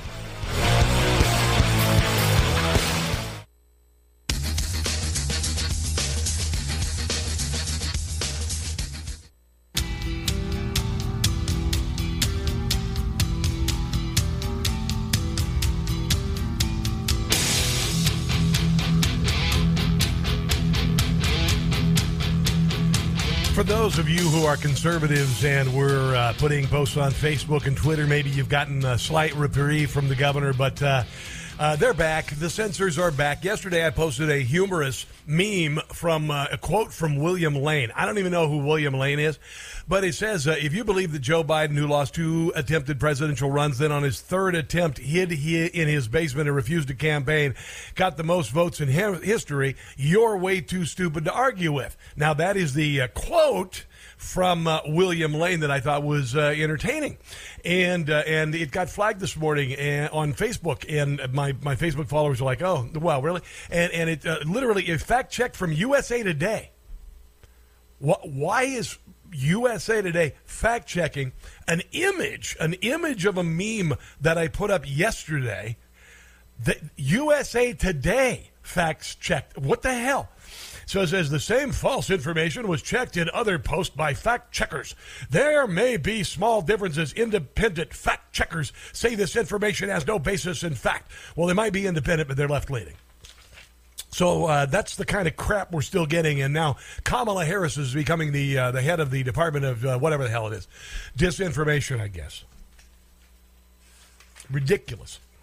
Ridiculous on the face of it. I've got some news I'm going to share with you. January 6th, we're going to get on the January 6th hearings a little bit here. Then we're going to get into, did you know that Gavin Newsom is now on Truth Social? And I don't even believe he's being shadow banned or taken down. I will share that here shortly. Yesterday, Rand Paul gave Anthony Fauci a little what for on Capitol Hill. Now, I don't know if you heard this, but the FDA has authorized Pfizer and Moderna COVID-19 vaccines for children as young as 6 months old. This happened, and I know you're as surprised as me. I mean, I can't believe that after rubber stamping everything that Pfizer and Moderna has done in the last 2 years, that they'd actually go ahead and rubber stamp this. But oddly enough, I heard the Maryland Department of Health already running ads, running PSAs on our anchor station about getting your kid in, your 6-month-old, to get the Moderna or whatever vaccine. Because I'm thinking somebody's going to get paid in a really big way. So there's really no evidence to say and suggest that children really need vaccinations for COVID. That's not true. That's flagged. Well, yeah, I'm not on Facebook. So according to the CDC, listen, children make up 0.1% of the nation's total deaths from the virus and are also less likely to suffer severe case or hospitalization from COVID. Many parents, caregivers, and clinicians have been waiting for a vaccine for younger children, and this action will help protect those down to 6 months of age, according to Dr. Robert Califf, the commissioner of the FDA. That's what the commissioner of the FDA said, and you can depend on everything that he says, even though he says that really what's killing people is disinformation. I've been telling Congress that misinformation is the leading cause of death now. Remember that I don't know if people are aware, but we just passed a really bad mark. Why don't we have a vaccine for that? Oh, wait, never mind. That's Kamala Harris. In the U.S., she's the vaccine. She's been sticking it to a lot of people for a long time. She'll be good at it. Now have a life expectancy 5 years shorter than the average of high-income countries. And we're in the negative spiral right now due to mostly common chronic disease. Really? Don't forget the fentanyl ODs and the depression, suicide caused by all the shutdowns and everything, and businesses being closed and people losing their livelihood. That has nothing to do with the length of your life. Drug overdose and gun violence. You got to throw the guns in. Mental health being a very important part of the... Yeah, and that was mostly the crisis was caused, particularly in children, because of idiotic shutdowns. Problem. If you think about the common chronic diseases we're talking... Yeah, okay, whatever, Robert Califf, who the hell cares? Let's go to Rand Paul and Anthony Fauci, who is the highest-paid member of the federal government. Did you know that? Highest paid. Here's Rand Paul talking to Fauci about the new vaccine for children who don't need it. Dr. Fauci, the government recommends everybody take a booster over age 5. Oh, Anthony Fauci has COVID, even though he's had a vaccine and 3 boosters. Are you aware of any studies that show reduction in hospitalization or death for children who take a booster? Right now, there's not enough data that has been accumulated, Senator Paul, to indicate that that's the case. Okay, so he just said right there that there's no proof that children need it. I believe that the recommendation that was made was based on the assumption that if you look at the morbidity and mortality of children within each of the age groups, 0 to 5, 5 to 11. Right. So there are no studies, and Americans should all know this. There are no studies on children showing a reduction in hospitalization or death with taking a booster. That's kind of interesting. And, what's really funny is that Anthony Fauci got COVID despite, all of the things that he's done, including all the shots and everything. Even what's his name on Noah? Trevor Noah noticed the irony, the oddity that Anthony Fauci would get COVID. We're putting up a fight. Dr. Anthony Fauci has tested positive for COVID. The 81-year-old chief medical advisor to President Biden is fully vaccinated, double boosted. He is currently taking the antiviral treatment Paxlovid. The 81-year-old is only experiencing mild symptoms. Paxlovid, he wouldn't even consider things like that saved millions of lives, like hydroxychloroquine, because, it doesn't make any money. We are told he has not been in close contact with the president and will now work from home. That's right. Dr. Fauci has COVID, which feels a little like finding out Smokey Bear got trapped in a forest fire. There you go. Oh, my God. That's the first soundbite I've ever used from Trevor Noah, because that was actually kind of funny. And honestly, it was kind of, there's some truth there. Believe it or not. That's what makes good satire, by the way. Yeah. Here is Rand Paul talking about unlimited boosters, because that's where we are. Literally, in 2 years, Anthony Fauci had a shot and 3 boosters and still got COVID. So they say if we give you a booster, you make antibodies. Now, a lot of scientists would question whether or not that's proof of efficacy of a vaccine. If I give you 10, or if I give a patient 10 mRNA vaccines and they make protein each time or they make antibody each time, is that proof that we should give 10 boosters, Dr. Fauci? No, I think that is somewhat of an absurd exaggeration. Is it more absurd than 3? That is the proof that you use. Your committees use that. That's the only proof you have to tell children to take a booster is that they make antibodies. So it's not an absurdity. You're already at like 5 boosters for people. You've had, 2 or 3 boosters. It's like, where is the proof? Now, I think there is probably some indication for older folks that have some risk factors. For younger folks, there's not. There is not. Let's talk about hospitalizations. So, for example, 75% of kids have had the disease. Why is the CDC not including this in the data? You can ask the question. You can do laboratory tests to find out who's had it. Yeah, because having the disease is much more powerful than getting a vaccination. Who hasn't had the disease? What is the incidence of hospitalization and death for children who've been infected with COVID? Subsequently going to the hospital or dying. What is the possibility if your kid has had COVID, which is 75% of the country's had COVID? Yes. What is the chance that my child's going to the hospital or dying? If you look at the number of deaths in pediatrics, Senator, you can see that there are more deaths of people who have had it. Senator, we also know from other studies that the optimal degree of protection... You know, I'm not a doctor. I don't even try to play one on television. But I would say that Anthony Fauci has a severe case of full of crapitis. To get infection is to get vaccinated after infection. And in fact, showing reinfection in the era of Omicron and the sublineages, that vaccination... But you can't answer the question I asked. Yeah, but he can whip out some pretty big words. Again, full of crapitis. The thing is, the symptoms are spewing of nonsense and browning of the eyes. Can you tell me that you have not received a royalty from any entity that you ever oversaw the distribution of money in research grants? Now, he is talking, of course, about the real issue here, which is COVID really has made a lot of people a whole hell of a lot of money. Well, first of all, let's talk about royalties. That's the question. No, that's the question. Have you ever received a royalty payment from a company that you later oversaw money going to that company? You know, I don't know as a fact, but I doubt it. Yeah, and I've had enough of this nonsense. I'm leaving right now to go get in my Bentley and drive home to my mansion. Let's go to Gina in lovely Fredericksburg, Virginia. Virginia, hello there, Gina. Welcome to the Rob Carson Show. What's up? Hi, how are you? Glorious, what's up? You were talking about Camilla? Yes. Kamala, yes. If she does the same job she's doing on the border, I don't think that the, information dish is going to be a problem. Yeah, we shouldn't be worried about it at all because she's completely incompetent. And for Dr. Fauci, for being paid so much, he really knows very little. You know, isn't it amazing how little experts know when they're on the witness stands for Democrats? And then he just kind of sidesteps. I think there's a song about that. Yeah, it's remarkable. And you know, do I believe that COVID was serious? Absolutely. Did I catch it? Yeah, I did. It sucked. It wasn't fun. Did I ever feel like I was going to lose my life? No, I didn't.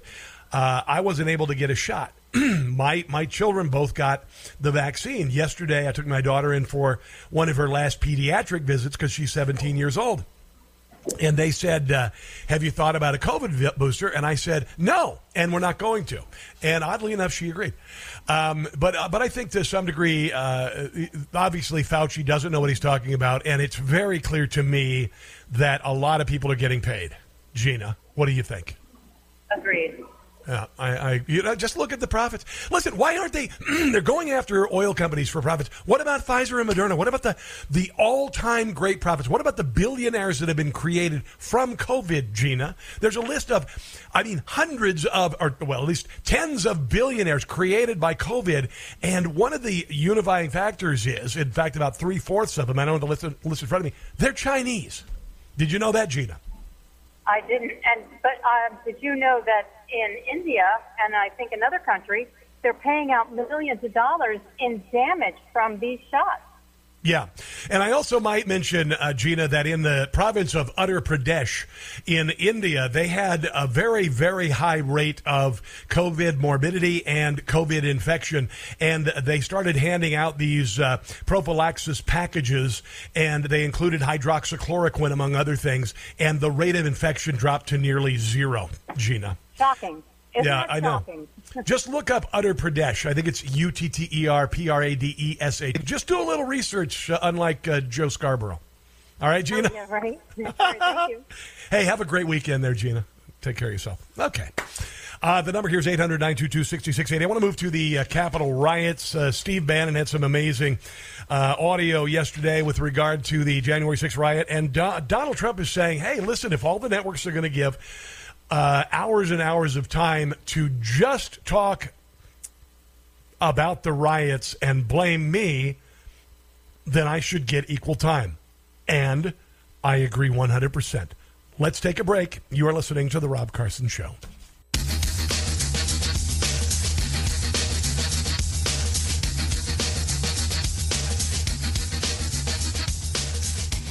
Bulldoze the swamp, pave it over, and start again. It's the Rob Carson Show.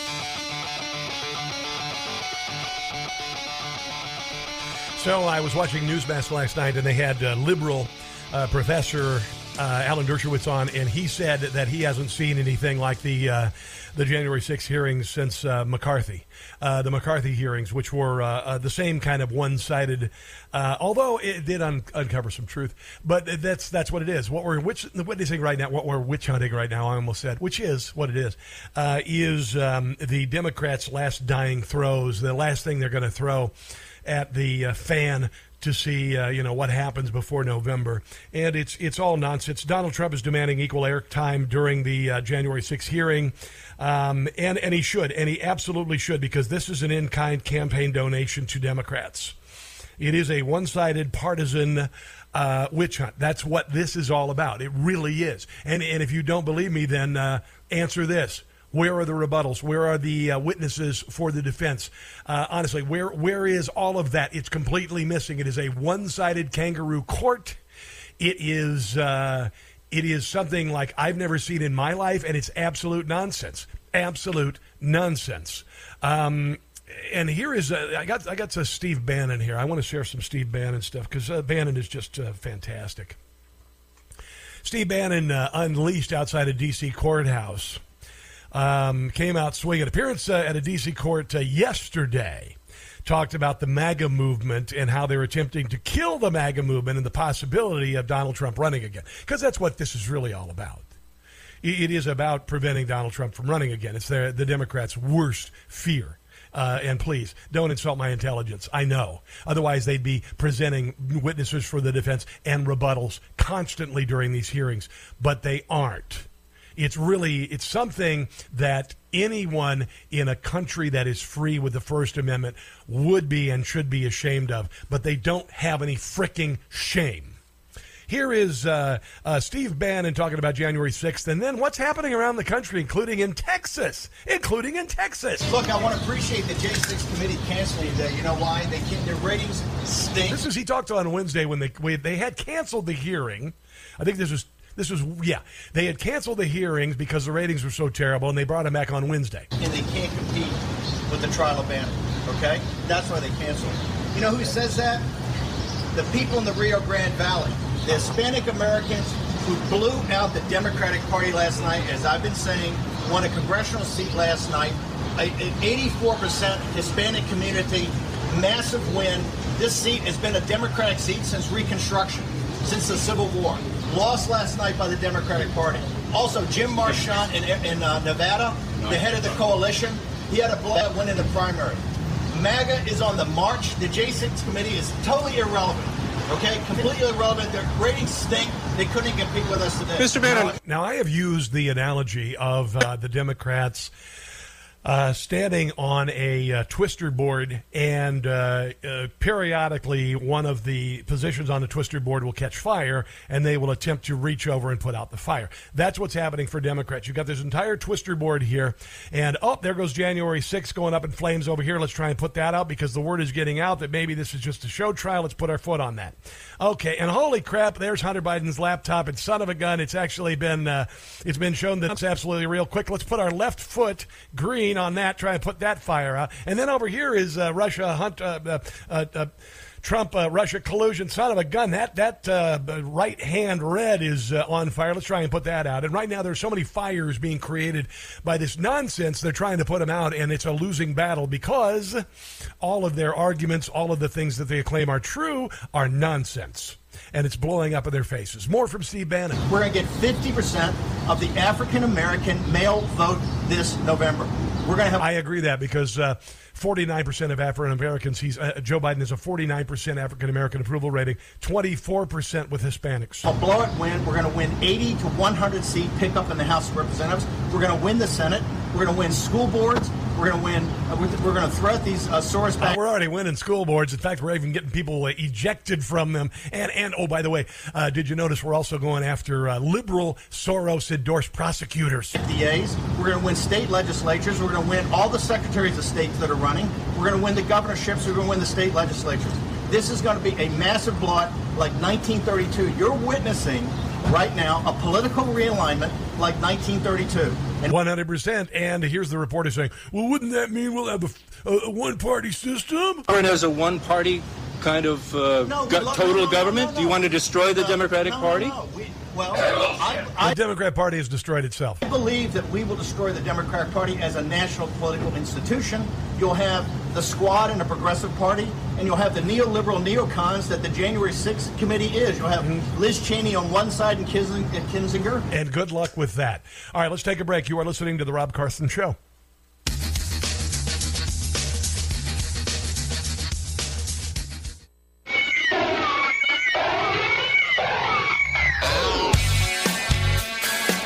Jim O'Hanley, why Nancy Pelosi has not unveiled 14,000 hours of Capitol videotape with regard to January 6th. Maybe it's because Trump supporters were begging the police to stop the violence. Why are you letting this happen?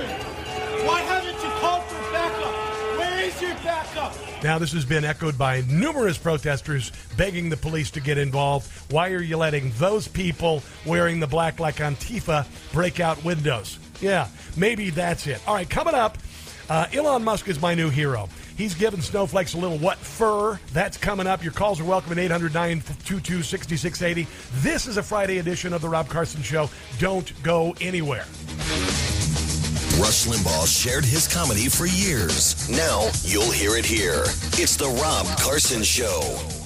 And by the grace of God, it is finally Friday. I hope your Friday is going well thus far. And, of course, it is it's Father's Day. Fasha. My Fasha. So for those of you who had a father, I want you to have a great Father's Day. And for those of you who are a father, have a good one. Have a good one, will ya? A lot of stuff to get to the final hour. I do want to get to Elon Musk giving snowflake employees a little what for. We're seeing a lot of this, what I've talked about. I call them candy owl kids. These are...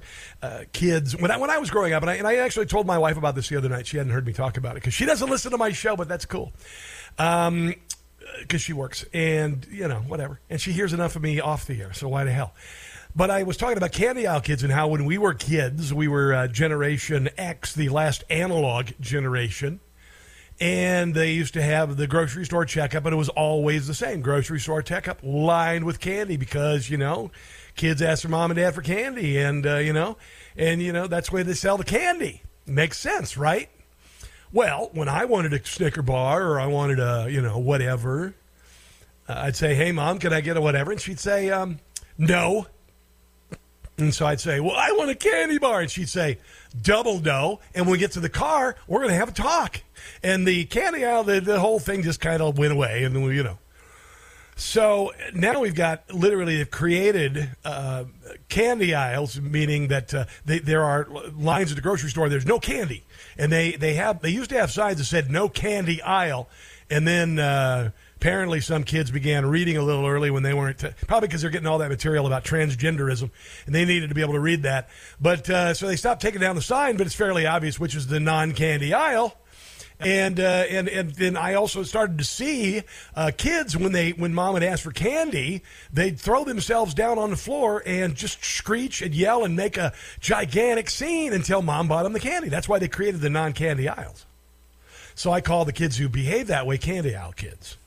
And they think they can do that. They've done it on campus quite successfully. If a conservative speaker comes like, oh, let's see, Alan West a couple weeks ago, chased off campus. His one of his handlers literally threatened with her life. The candy aisle kids, they can't have the free speech. So, you know, you've had numerous administrators. In the case of the University of Missouri, the chancellor and the president, because Black Lives Matter decided to camp out on the quad, literally, instead of confronting the kids and saying something like, I don't know, my catchphrase, get your asses to your classes, they resigned. They resigned. We have failed, and we are so sorry that we have failed. No, you just say, you're not in a position to demand anything. So get your asses to your classes. That's what I would say. And then I would say, if you don't do that, then we will expel you. Now, it's really odd because administrators would never do that, right? But they did it for kids who didn't have COVID shots, right? Yeah. Kind of weird that way. So Elon Musk is my new hero. And this movement on campus has attempted to move off campus into the workspace. And it's worked quite successfully. the snowflake, the little snowflakes, the little Canada kids have been able to throw temper tantrums to get things done. And then Netflix said, no, we're going to go ahead and keep Dave Chappelle. Even though the Canada kids went out and they held a protest and they said they were going to do a work shutdown, the whole deal. And then Netflix just suddenly wrote them a letter and said, hey, if you don't like it, then go work somewhere else. What? And guess what? It worked. So that's what Elon Musk is doing. That'll be coming up. Just give me a few. I do want to mention one other thing about January the 6th. Representative Barry Loudermilk, Republican from Georgia, not to be confused with Elliot Loudermilk, the guy who Bobcat Goldthwait played in the movie Scrooged with Bill Murray in 1988. Can you tell I watched a lot of television growing up? So anyway, Barry Loudermilk released audio of several death threats he received following the January 6th protests and riot. Now, apparently, Loudermilk showed a group of a dozen of his constituents through the Capitol on January the 5th. And this is not uncommon. In fact, it's kind of cool because you're my representative. Can I get passes to go into the Capitol? Sure. We'll send you passes. Well, he actually literally took people on the beginning of the tour. And the January 6th committee decided to go after him, saying what they were doing is scoping out the building so they could go in and burn it down. So they were literally saying of this congressman that, oh, yeah, the reason why he's giving the tour is he's casing the joint so we can tell him where to go so they can come in and destroy and burn and everything, which they never did. So it was a lie, and it's been exposed as a lie, and the J6 committee has had to drop that, but it didn't stop the death threats from coming in. This, my friends, is the left, by the way. If you have any concerns about where the threats and where the violence are coming in the country, it's not from supposed white supremacists. It's certainly not from the pro-life movement. It's coming from and always has come from the left in this country. And here is what the congressman got on his voicemail. Listen. I hope you get dragged in front of a military tribunal. I hope you get a Marine firing squad. It's too good for you. That'd be too good for you. And have a happy Father's Day this weekend. I hope you die a billion mother f***ing in hell, you pig mother. Obviously, I think I like the 9/11 attackers better than I like you traitor. Yeah, this is what inflammatory language and nonsense does to the rabble. This is the kind of stuff we're hearing from the left with regard to abortion and Roe v. Wade, like Chuck Schumer screaming that Judge Kavanaugh was going to pay the price. And then ultimately there was an assassination attempt on him last week. Because I want to see you with a shank and twisted shank in your throat. Okay? You f***ing traitor mother.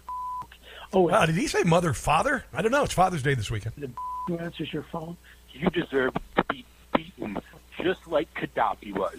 You deserve to be dragged out onto the streets and beaten until you're... If any one of these people had gone to a school board meeting and protested against CRT, they'd already be under investigation by the FBI. But in this case, not so much. Bloody mess.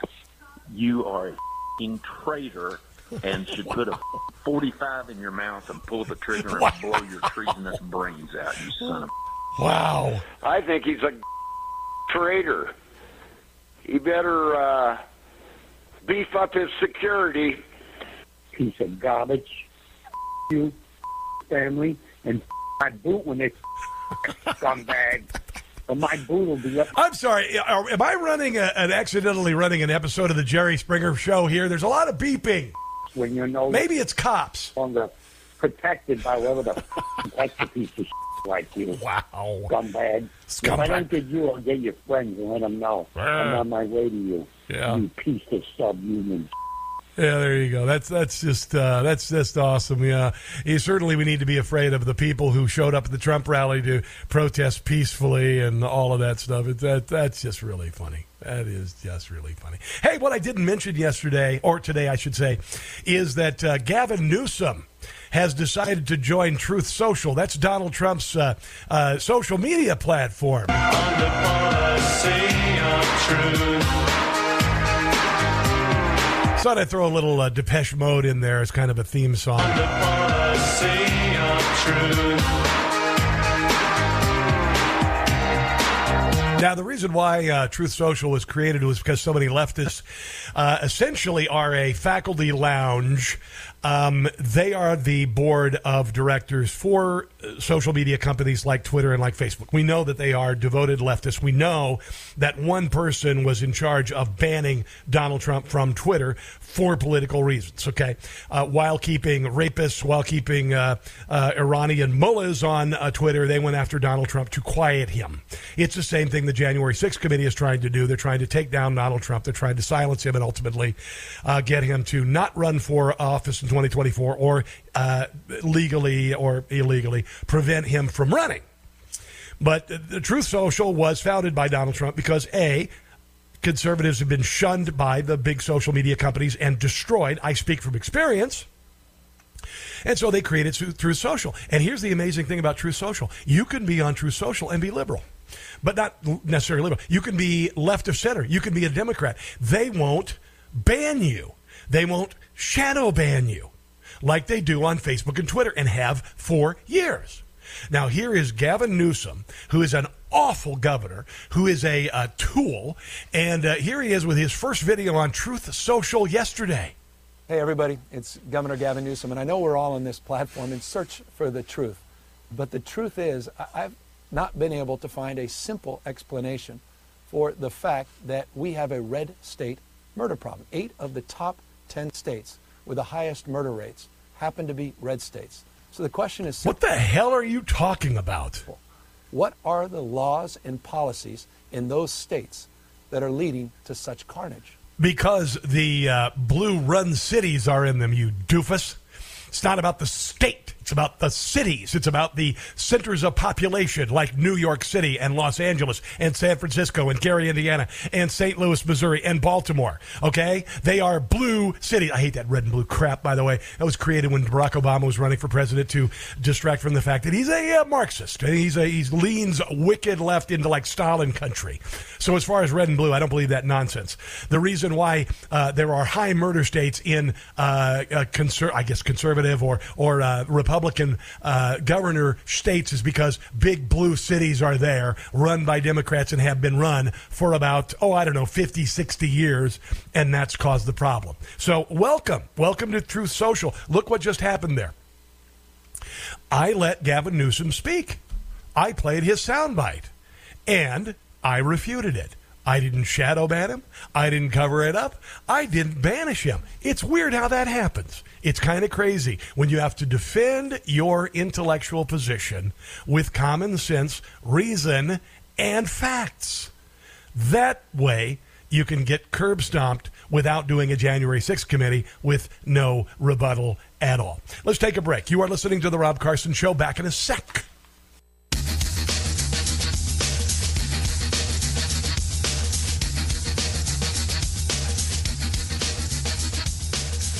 If you're down with trigger warnings, you might want to listen to something else. It's the Rob Carson Show.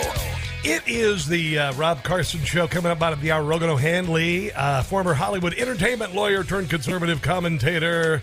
We're going to be talking to him about, I want to talk about social media. Definitely talk about that and defending the Constitution, among other things. So we'll visit with him about some of the things that are going on in the world. And the country as far as free speech and whatnot at the bottom of the hour. How does that sound?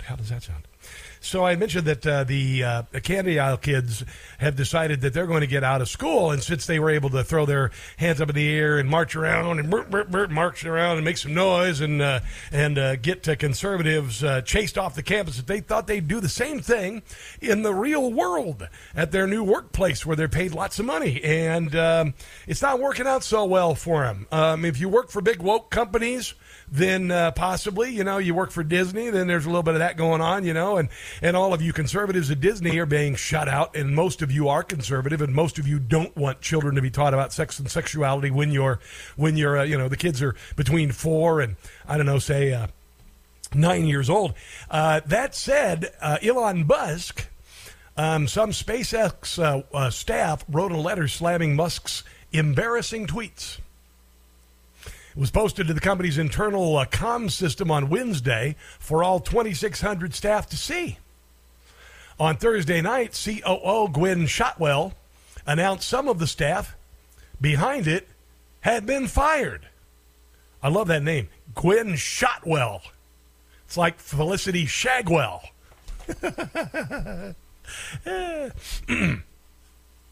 She claimed they pressured other workers into signing it and that it constitutes overreaching activism. Musk recently acquired Twitter in a hostile takeover propelled by his passion for free speech. That's in the side there. So in the letter, the unnamed workers gave the company's directors 1 month to swiftly and explicitly separate from Elon's personal brand. Now, what I said on the university campus, like the University of Missouri, where the chancellor and the president quit because some snowflake, Candy Isle kids decided to camp on the quad there and pitch a fit because of nonsense charges of racism, like a poop swastika drawn on one kid's door that the kid did, you know. But anyway, that said. It didn't work on campus, but it worked on campus. They were able to get the chancellor and the president to quit. Well, it ain't going to work in the real world. So they demanded that the company become more inclusive and said its zero a-hole policy was not enforced clearly. Apparently, there's a zero a-hole policy, which would probably get a lot of... No, I'm not going to go there with radio.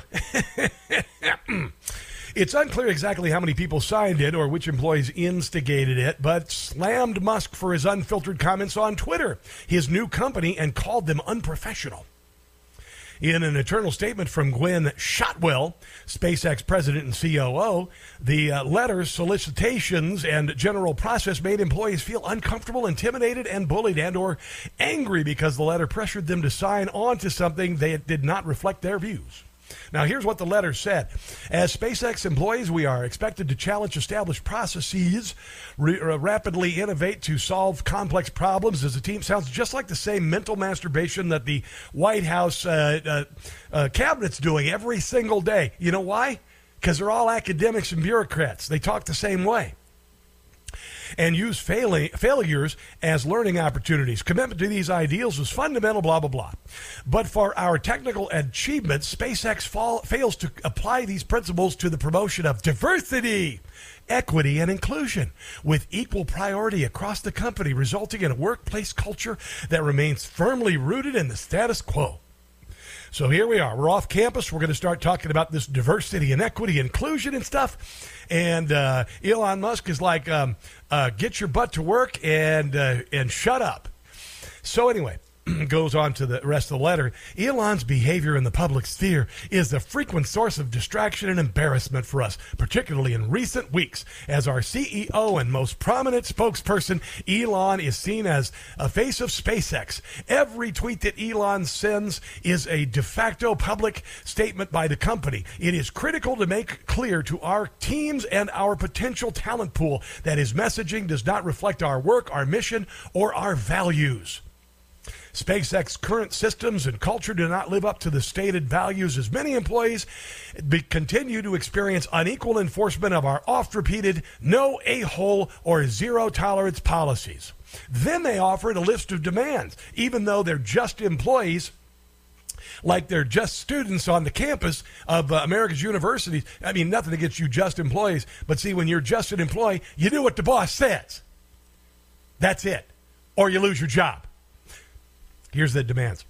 Public address and we want the company to publicly address and condemn Elon's hurtful Twitter behavior. SpaceX must swiftly and explicitly separate itself from Elon's personal brand. Define and uniformly respond to all forms of unacceptable behavior. This is a demand, by the way. Clearly define what exactly is intended by SpaceX, no a-hole and zero tolerance policies, and enforce them consistently. Another demand. The collaboration we need to make multi-planetary is incompatible with the culture that treats employees as consumable resources. Our unique position requires us to consider how our actions today will shape the experiences of individuals beyond our planet. Staffers wrote that his tweets, especially in recent months, have become a source of distraction and embarrassment. So what happened was the CEO, Felicity Shagwell, Gwen Shotwell, said, get your butt back to work and shut up because we provide a great workplace and, more importantly, we provide a workplace. The note apparently received more than 100 comments, and staffers who generally supported the comments called on leadership to address Musk's behavior. Well, they decided not to address Musk's behavior and to fire the people who started it because they have no say in it. As with university students suddenly wanting the university to address nonsensical, non-existent problems like racism on America's campi, the university presidents should say, you are not in a position to demand anything. That's what you need to tell people like that. Employees like that. They start demanding stuff. You're not in a position to demand anything. And the fact that you are demanding something like this says to me that you are not loyal to the company and all you care about is your demands. So with that, bye-bye. See ya. Go work for another company. How about, I don't know, Yahoo or Amazon? It's the Rob Carson Show. Stick around.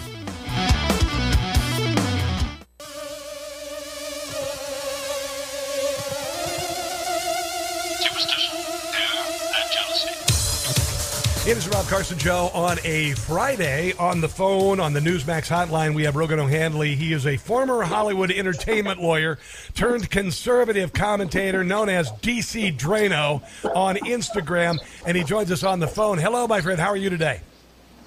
I'm doing well, Rob. It's nice to be in the presence of probably the best radio voice since Rush Limbaugh. Well, thank you very much, man. I appreciate it. You do kind of have, after like 30 years of doing it, you end up having a radio voice. So no matter what I sound, whatever I say, I sound like I'm on the radio. Even I'm at the grocery store and I say, excuse me, how much are your avocados? It sounds like I'm on the radio. It's weird that way. It's weird that way. It's a natural gift. So let's talk about you real quick. For those who don't know you and what you're all about, you obviously have some roots in the left coast with regard to being an entertainment lawyer, and then you became a conservative. Tell me about that genesis. What happened for you? Well, thankfully, I was raised right and been a conservative for at least 20 years. Okay. But yeah, I was a Hollywood entertainment attorney. Grew up on the East Coast, went to University of Chicago Law, and ended up during the recession. You know, the best job I got was in L.A., so it wasn't like I always wanted to be that, but I, you know, tried to make the best of it in tough times back in 2009, 2010. So, you know, ended up doing that. But as President Trump became more popular and when he ultimately won, I felt like I could not support the sitting president of the United States without jeopardizing my career, so I made an anonymous Instagram account called DC Drano, got 50,000 followers, and decided to leave everything behind, move to the free state of Florida, and do everything they can to help save this country. Now, your folks, you said you were raised right. Were your folks conservative? Were they Rush babies? Were they Rush acolytes or something, or just they just came by it naturally? No, they were pretty moderate independents. You know, grew up in Massachusetts, and Massachusetts is kind of interesting because even though it's a blue state on the national scale, we've only had one Democrat governor in the last 30, 40 years. You know, and when you think about it, even Mitt Romney was the governor there. So it's a very moderate state, and I feel like if it weren't for the Kennedy family having such a legacy there, it would be you know, there'd be a better mix of Republicans at the national scene, but people just kind of love the Democrat brand there because of the Kennedys, and you know. But I think a lot of them are waking up to what the Democrat Party has become. Now, you have written a book, a children's book, which I find kind of interesting. You don't seem to. I mean, you look more like an MMA fighter than a children's book author. You know, I mean, listen. If I was stepping in the ring with Rogan O'Handley, I'm thinking I'd go, you know, I'm going to go ahead and forfeit this one. I'm just going to go ahead and forfeit. Well, it's funny because sometimes people come up to me and they're like, why do you look so angry? I'm like, I'm sorry, it's just my face. I'm actually in a great mood. That's fair. Nancy Pelosi's the same way. You're like, why do you look surprised all the time? I'm not. It's just my eyebrows are stuck this way. Let's talk about your book, man, because your book is kind of a double entendre because it's called Unmuzzle Me, Please, which is about censorship, but also kind of a wink and a nod at forcing children to wear stupid masks. Why don't you tell us about this? 100%. Yeah, I never you know, really thought I'd be writing a children's book one day, but I was approached by a really great company called Brave Books They co-wrote The Plot Against the King with Cash Patel, yeah. Promoted by President Trump a lot. They've got a book deal with Dinesh D'Souza, the Hodge twins, so Jack Posobiec. So, you know, they're kind of I was inspired by their story. Yeah. It was started by a doctor a year and a half ago, Dr. Trent Talbot, and he was a very successful medical doctor, but he honestly, he saw that Cuties was being played on Netflix. Now, to be clear, he did not watch it, but he has daughters, and he looked around and said, I gotta start fighting back. And so he made this conservative children's book publishing company called Brave Books, and you know, they hit me up and they're like, would you like to co-write one? I was like, absolutely, free speech is my thing. I'm banned by Twitter. I'm in a lawsuit against Twitter. We're in the Ninth Circuit Court of Appeals, so it's a perfect match. And you know, the whole point is that this book will help educate your children about, you know, traditional American values, pro-God, pro-family, pro-freedom, but in like a fun way. There's lots of interactive games. You know, I recorded a bunch of video content that's a little bit humiliating, but it's for the kids. So, you know, but it's great because it teaches the value, you know, of free speech, of the sanctity of life, of being pro-family, of being pro-America, of helping the weak. So it's just a great series, and you can get a monthly subscription. You get a book every month. I love it. Bravebooks.com. I love this. Now, you know, when Rush was alive, Rush Limbaugh had a series of books called Rush Revere.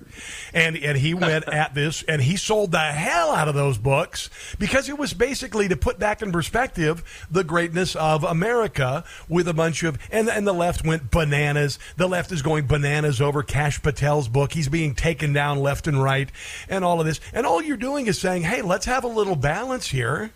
We're not here to brainwash anybody like the left is with, you know, drag queen story time. What sort of headwinds are you facing from the left with regard to your book, Unmuzzle Me, Please? You know, it's since President Trump got behind Cash Patel's book, Brave Books has been hit as a unit by so many sides. Jimmy Kimmel did a full monologue about it and was making fun of it. You know, Google actually suspended the ad campaign for the books for a couple days until there was a big outcry. So they clearly see it as a threat. I always have this saying, you know, if you don't have any haters, you aren't doing anything important. And so since we're getting hit by the biggest, you know, forces, big tech, big, you know, Hollywood media, shows are right over target, shows that this is the book series that you should get for your kids. Now, Rogan, I was talking this morning on the show because a group of SpaceX employees got together and wrote a memo they distributed to all of the employees saying that, issuing a bunch of demands about Elon Musk and his tweets and saying that it doesn't represent the company and we're embarrassed by it and all this. And the COO of the company fired a bunch of them. And I think it's great because here's, you know, for years we've seen these snowflakes, candy owl kids on campus. They throw a temper tantrum and they're able to ban speech by doing that. And what they attempted to do was the same thing they tried to do at Netflix with Dave Chappelle. And Netflix finally came around and says, we're keeping Dave Chappelle, and if you don't like it, work somewhere else. Well, this actually came from within the company, and rather than the COO going, you know, right, maybe we've offended some people. Maybe we've, you know, they said, you know what? Bye. Bye. We don't need this nonsense. Go ahead. If we had true free speech in this country on social media, and if we had honest elections, I believe America is a 65-35 conservative country. Easily. Especially now with the gas prices, the inflation.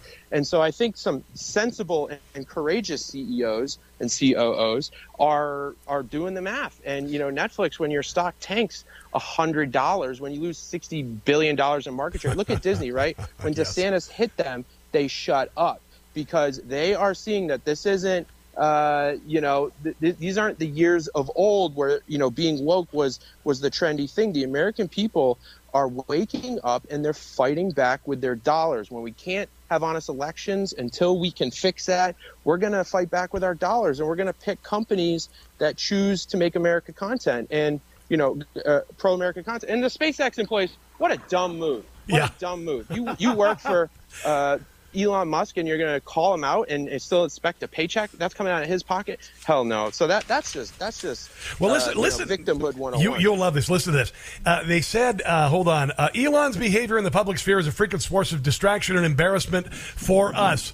SpaceX's current systems and culture do not live up to his stated values. And then it issues a list of demands, including condemn Elon's harmful Twitter behavior. And the COO said, no, and you're fired. I think this is finally, they tried floating the same crap they've been floating on college campuses for decades in the real world. And this they headed it off to the past before it could get so public, like Florida, before a state had to literally draft legislation to fight, you know, against some of this nonsense at schools. This is the COO who just said, listen, if you don't want to work here, GTFO, find another job. And I'm so glad to see this finally happen. Yep, I'm glad too. And that's, I mean, again, you know, you can tie it to politics and wokeness, whatever. That's just employment 101. Don't talk smack about your boss publicly if you want to keep your job. I don't. You know, who are they to judge? Who are these people that work for Elon? Elon Musk is probably the most prolific entrepreneur and inventor in modern human history. And you're going to pretend, you know, probably from the HR department or wherever, that you know better? Get out of here. Yeah. You know, go find another job. You can go work for, you know, I don't know, Disney or Netflix. I mean, well, not Netflix. Not anymore. Actually, no, you'd have to go work for Ben & Jerry's ice cream or something. Maybe Ben & Jerry's is still hiring. So it's interesting also you bring up Elon Musk, and we are so polluted with BS, and we are so, you know, focused on this stupid supercomputer in our front pocket that we fail to realize, like, this guy is a slightly insane genius. And what he has done, literally, did you see the video a couple weeks ago where not only did he land a rocket upside down right side up from orbit? He did two at the same time. These giant rockets, probably 200 or 150 feet in height, coming down simultaneously and landing in perfect symmetry, like a marching band. And when you look at what he's done to space exploration versus what NASA has done since about 1960, what he's done, and nothing against NASA, is remarkable. And rather than bitch about, oh, he said a bad tweet, how about be a part of what we're seeing, which is the most historical move forward in space exploration since we landed on the moon? How about that? What are your thoughts on it?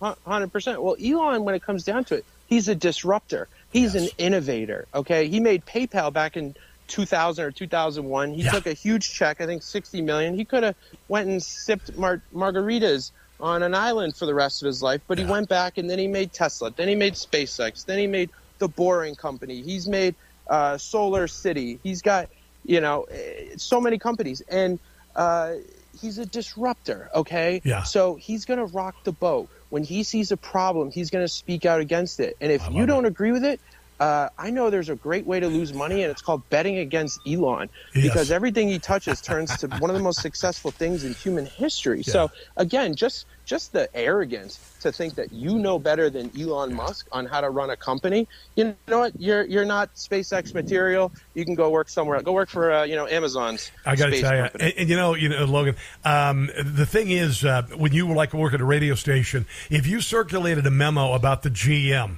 saying that I think we need to unite because the GM, your butt would be fired so fast. You wouldn't even get a chance to, I mean, there would be no discussion whatsoever. And I think this takes a good deal of audacity by these candy aisle kids. Listen, we got to run, Rogan. I appreciate your time today. Again, the book is called Unmuzzle Me, Please. And where can people find it, my friend? BraveBooks.com. We don't have it on Amazon because we don't want to work with the wokesters. So BraveBooks.com. Get the monthly subscription, okay? And then you're going to get a book every month written by some of your favorite, you know, co-written by some of your favorite conservative speakers. I love it. And, again, if President Trump is talking about it and they're trying to cancel it, it's probably a good thing to get to your kids. Hey, Rogan, it was great having you on, man. Let's have you on again soon, okay? Thank you, Rob. Great talking with you. Yeah, we'll take a break. You are listening to The Rob Carson Show.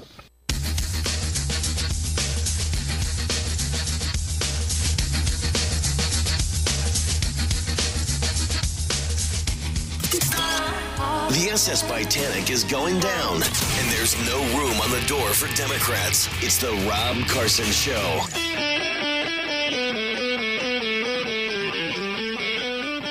You know, that talk of woke corporatism reminded me of something that me and Jim Gossett did about Disney.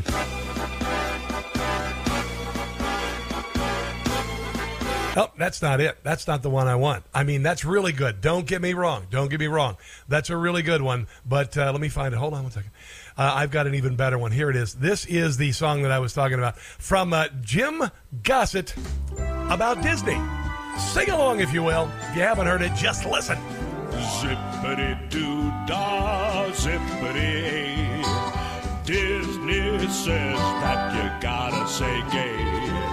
They don't want parents to have a say. Nah. Ron DeSantis saving the day. He just wants to protect young children. Yeah. Like a first or second grader from the left's indoctrinator. Zippity-doo-dah, zippity.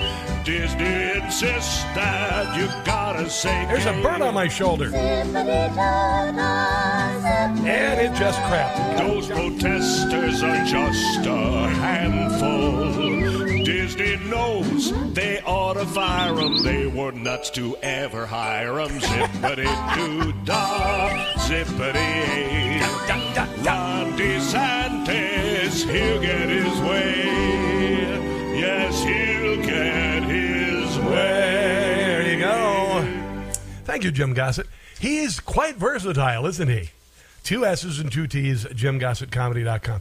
A bishop issued a decree, and that's what bishops do. They issue a decree saying that a school in Worcester, Massachusetts, can no longer bear the name Catholic because of its refusal to take down a Black Lives Matter flag and an LGBTQIAA plus pride flag. The Nativity School of Worcester has been flying the pride flag and the BLM flag underneath the U.S. flag for more than a year. Now, what many don't realize is that the Black Lives Matter is founded by a Marxist. Patrice Cullors has also gone on to do nothing for the black community, but enrich herself by buying mansions in places like Los Angeles and Canada. That's what she does. She's under federal investigation for that, by the way. Bishop Robert McManus accused the school of being, quote, inconsistent with Catholic teaching by flying the flags. McManus said the church supports the phrase Black Lives Matter. Why don't you go ahead and put up the Gadsden flag while you're at it there.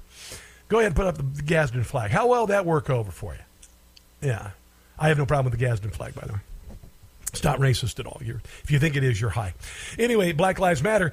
He said the church supports the Black Lives Matter, but went on to assert that the BLM organization had co-opted the phrase and promotes a platform that directly contradicts Catholic social teaching on the importance of the nuclear family, which Black Lives Matter says needs to be destroyed, and I'm not kidding about that, and seeks to disrupt the family structure in clear opposition to the teachings of the Catholic Church. Also, I might mention BLM is way, way down with abortion, and abortion since 1973 has literally caused at least 20% of the black population to be exterminated. And when you take the 20% of the population that's been exterminated and what could have been their progeny and their grand progeny, I guess, then we might be a 50% black country. But you see, Margaret Sanger wanted the extermination of the black race, and she's laughing up from hell this morning.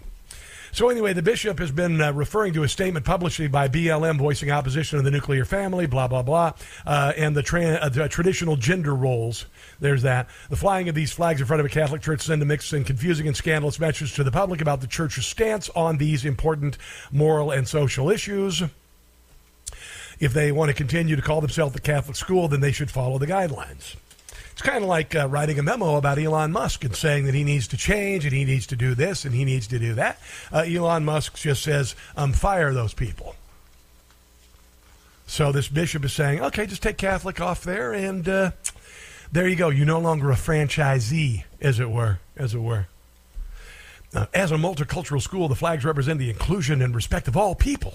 These flags simply state that they are all welcome at Nativity, and this value of inclusion is rooted in Catholic teaching, according to school president Thomas McKinney. And that's what he said. And, of course, the bishop said, oh, that's really neat. That's cool. And no. So there you go. We're winning, folks. The curb stomping is continuing, and it's going to get bigger and badder than ever by November. But the left is going to pitch an unholy fit until then. Let's take a break, come back and wrap things up on The Rob Carson Show. Don't go anywhere.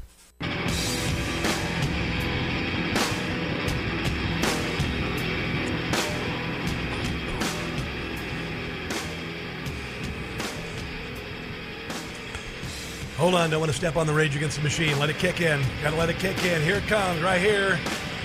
Boom! Here it comes. Kick it, Tom Morello. There you go. Greatest guitarist. One of the greatest living guitarists in the history of mankind. That's going to do it for the show. Thank you guys for joining me today. God bless our police, our military. God bless you and the dads living and deceased. And have a glorious weekend. Make sure to check out Rob Carson's What in the World on Newsmax and Greta Van Susteren tonight at 6 on Newsmax TV. And until Monday, don't catch the stupid. See you then.